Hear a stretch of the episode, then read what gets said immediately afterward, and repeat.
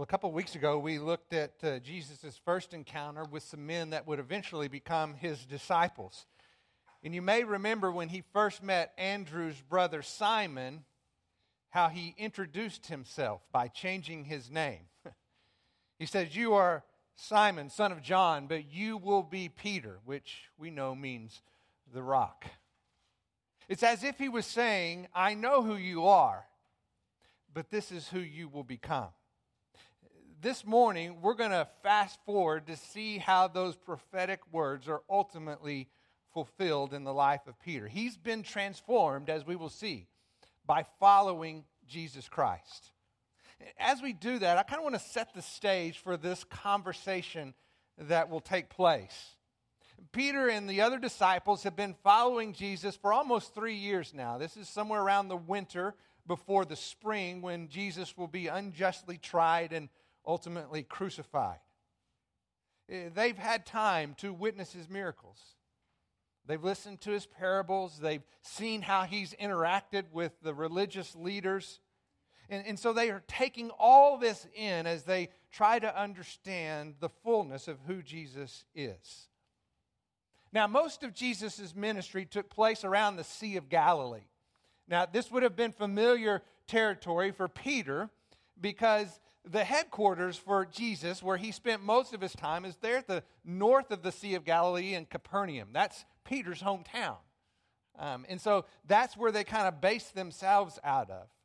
Well, they just spent time with a multitude of people, and now they're going to travel about 30 miles to the north to a place called Caesarea Philippi.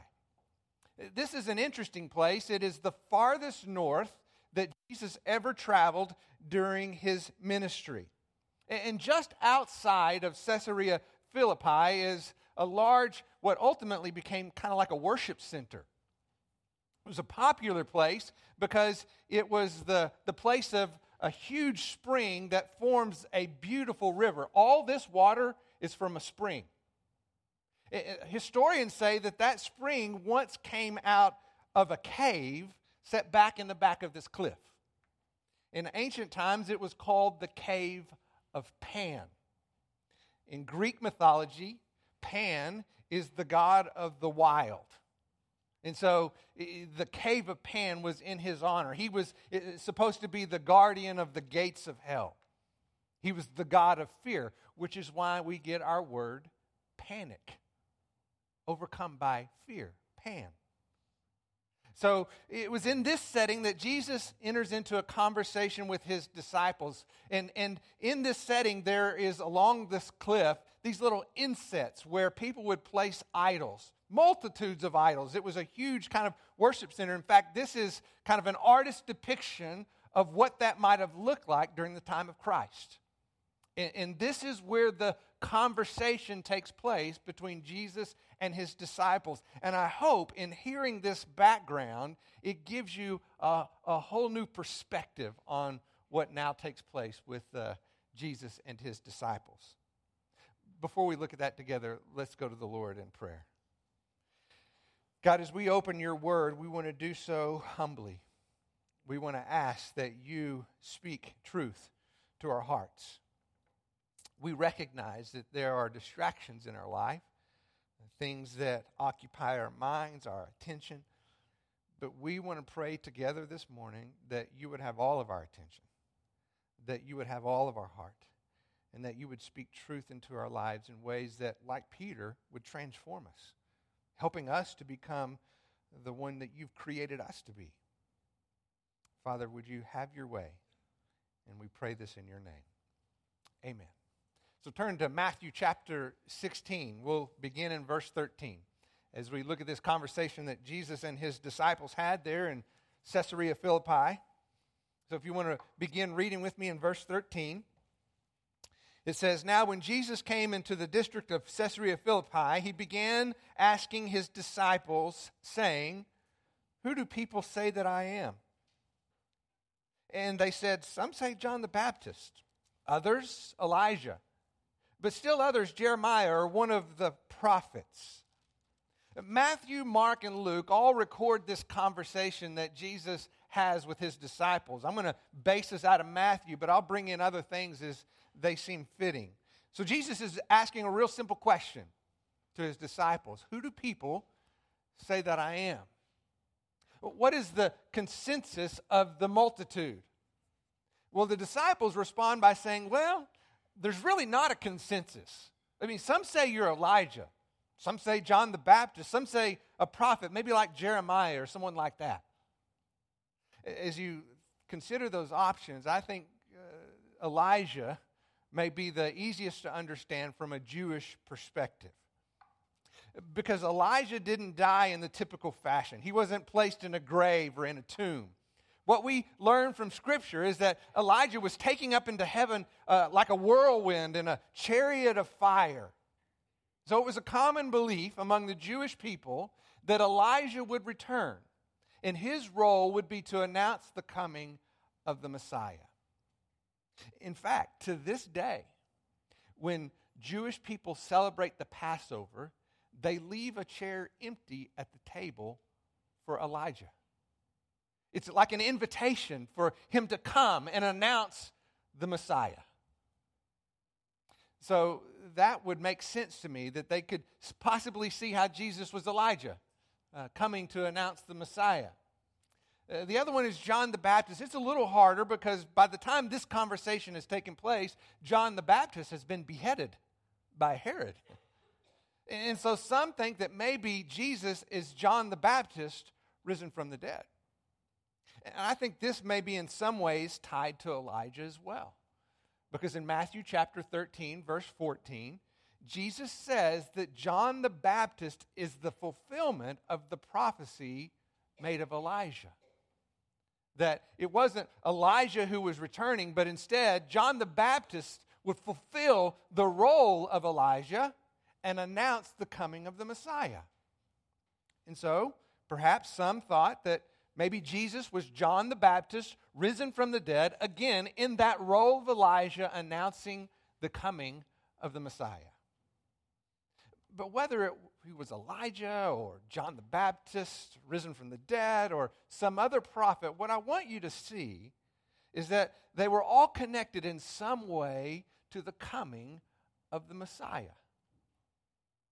People believed that Jesus was unique that there was something special about him. And really, if you think about it, that opinion still exists to this day. If you look at the religion of Islam, they think very highly of Jesus. In fact, he is the most mentioned name in the Quran. He is the most important prophet, superseded only by Muhammad himself. They believe that Jesus will return one day and lead an army against the Antichrist. So Jesus is really important within their religious system. If you look at Mormonism, Mormons believe that Jesus was the spirit child, the offspring of, of God and Mary. A God, but not the God. Special, important, set apart. If you look at Hinduism, they would recognize Jesus as one of many gods in whose teaching you should follow. It was good teaching. The Buddhists would say the exact same thing. My point is this if Jesus were to ask that same question today that he asked of his disciples back then, he would get a very similar answer. Jesus is a real person with divine attributes, important life lessons. Most people, even today, admire the life of Jesus Christ. They look at his ministry as something that was unique and set apart. They admire him. But that's as far as it goes. Look at how the conversation continues in verse 15. And so he, Jesus, said to them, But who do you say that I am? And Simon Peter answered and said, You are the Christ the Son of the living God. Now, don't forget the setting, the backdrop of this conversation. They're in this pagan worship center. They're surrounded by people worshiping all variety of gods. They've just had a conversation about all the various opinions of who Jesus might be. And so then Jesus, after hearing all of that, says, But who do you say that I am? Out of all these options, what do you believe? You see, in the end, it really doesn't matter what anyone else thinks about Jesus. In the end, the only th- thing that matters is what you think about Jesus. Judgment is based on your opinion, not the popular opinion. Who do you say that I am? That's the question Jesus asks. And he's asking it because he knows we have to make our faith our own. Peter's response is important because it is not consistent with the popular opinion. It did not line up with the cultural perspective of his day. Where most people were content to admire Jesus from a distance, Peter was willing to come in close and adore him by following him. Peter confesses that Jesus didn't come to announce the Messiah. He says, Jesus, you are the Messiah. He's not just a man to be admired. Peter says, You are the Son of the living God. In other words, Jesus, you come with divine authority. You're anointed with divine power. You fulfill a divine promise. You have accomplished a divine mission. Peter is putting Jesus in a category all his own. While everyone else admires Jesus, Peter adores him as the one and the only one who will bring deliverance. And notice how Jesus responds to this in verse 17. And Jesus answered and said to him, Blessed are you, Simon Barjona, because flesh and blood did not reveal this to you, but my Father who is in heaven. And I also say that you are Peter, and upon this rock I will build my church, and the gates of hell shall not overcome.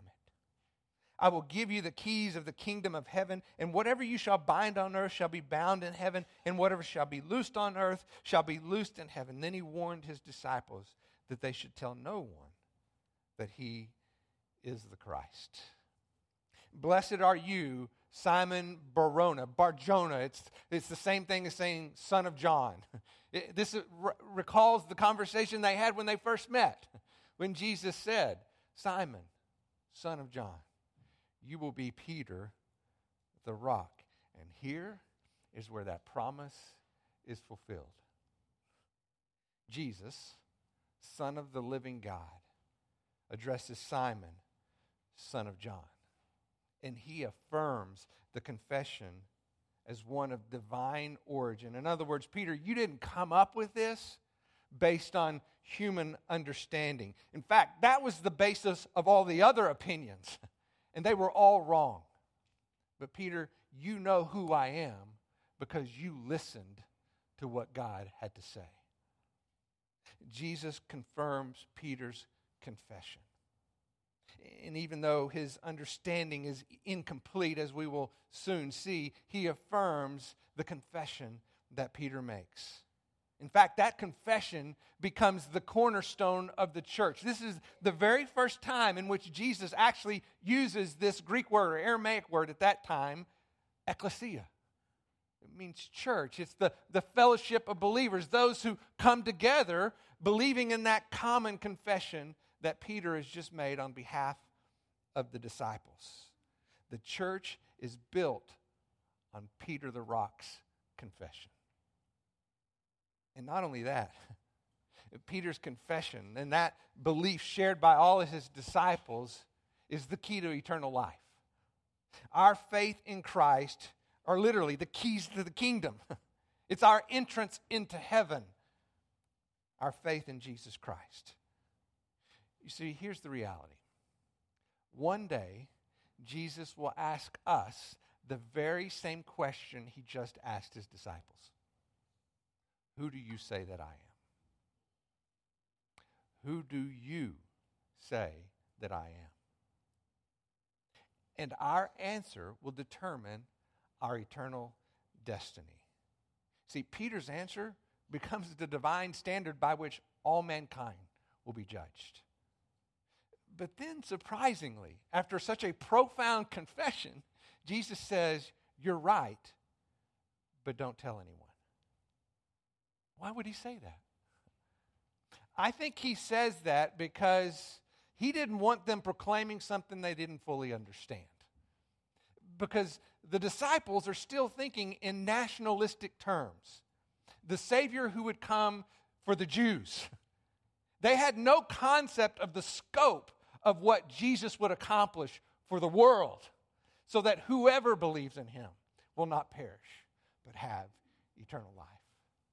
And until they understood that, he wanted them to still learn more. Look at verse 21. From that time, Jesus Christ began to show his disciples that he must go to Jerusalem, suffer many things from the elders and chief priests and scribes, the religious leaders, and then be killed and be raised up on the third day. And Peter took him aside and began to rebuke him, saying, God forbid it, Lord. This shall never happen to you. But he turned and said to Peter, Get behind me, Satan.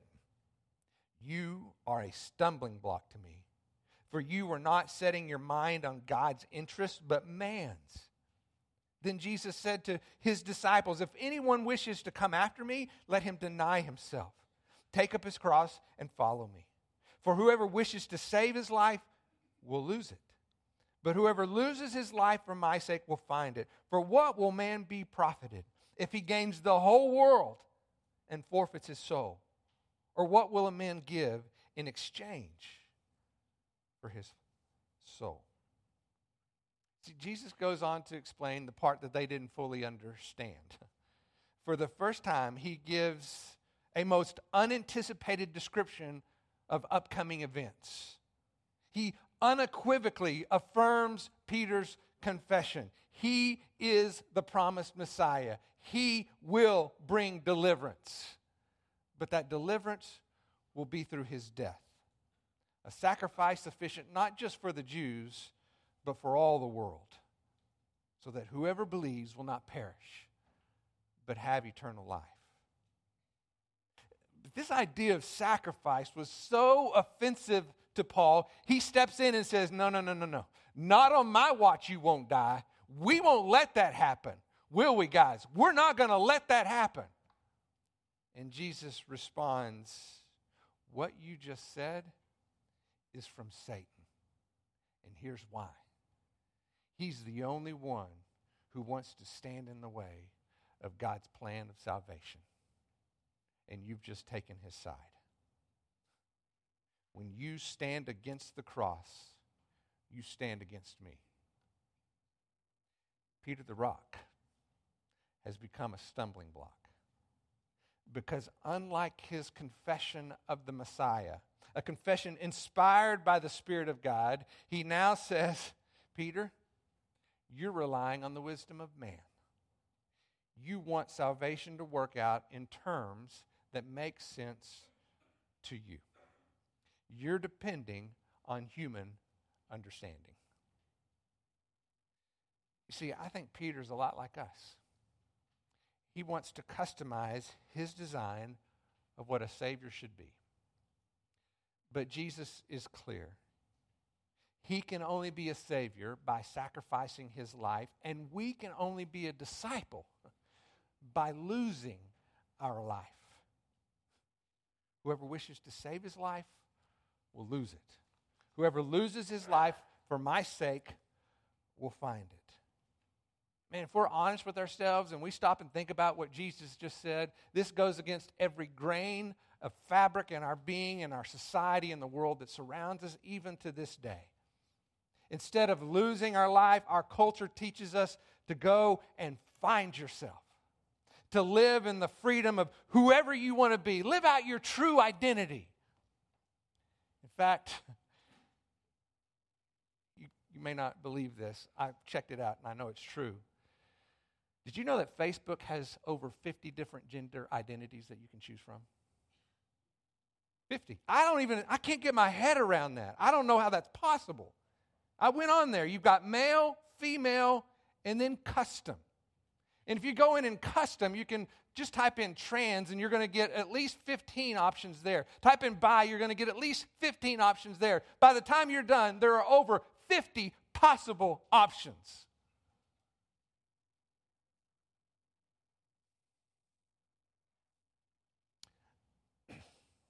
The Bible teaches that we don't discover our true identity by finding ourselves. We find our identity by dying to ourselves. Our enemy wants to keep us lost by constantly causing us to search. Jesus wants us to find our answer in our relationship with Him. He wants us to discover who He created us to be. Wouldn't He know best? The one who created us. Discipleship is discovering our identity in Christ. You see, much of the world is content to admire Jesus from a distance, to be respectful, but not worshipful, to acknowledge, but not adore. And, and by all accounts, it seems like many people are doing just fine. In fact, in some cases, better than we are. So, what's the difference? Life seems pretty good. But what does it profit to gain all that the world has to offer and then lose your own soul? Being a Christian is the, is the belief that God has so much more than anything this world has to offer. He made you, He loves you, and He wants you to become everything He's created you to be. Following Him is how we find what our heart longs for most. Just ask Peter, who increasingly over time understood and lived out of the identity of who God made him to be. You see, our identity is not something that we discover, it is something that we receive when we walk in fellowship with our Savior. And so let me encourage you as we think about the 4th of July and we think about freedom, to go back again to what we talked about in communion and to realize that we have been set free from searching when we find hope and forgiveness and grace and mercy in our relationship with Jesus Christ. Let Him rule and reign on the throne of your life. And I know it sounds antithetical, it sounds the opposite of what we hear in the world every single day. But freedom is a decision of trust.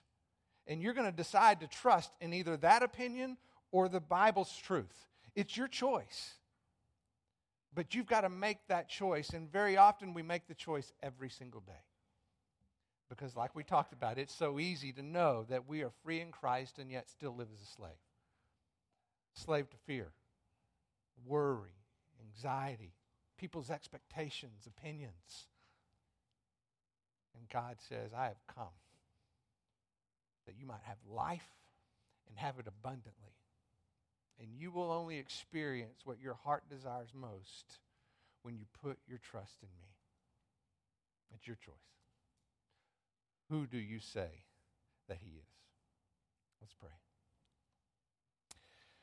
Father, as we come to you this morning, we want to really recognize how easy it is to get distracted in a world that has a million voices telling us things that don't line up with what you so quietly spoke through the life and ministry of Jesus Christ, our Savior. Father, help us to see, because of your Spirit's work in our hearts this morning, how important it is to keep standing firm so that we are not subject to the yoke of slavery that has been broken by faith in Jesus Christ. That we would live in the freedom of experiencing joy, contentment in every circumstance. That we wouldn't be burdened by fears and anxieties, but instead we would do as your word tells us to cast our anxieties upon you because you care for us. I just pray that in some small way we can leave this morning with a greater conviction of that truth. Help us to trust in you day by day, moment by moment, and find that you are faithful. It's in the name of Jesus, our Savior, we pray. Amen. Have a great week.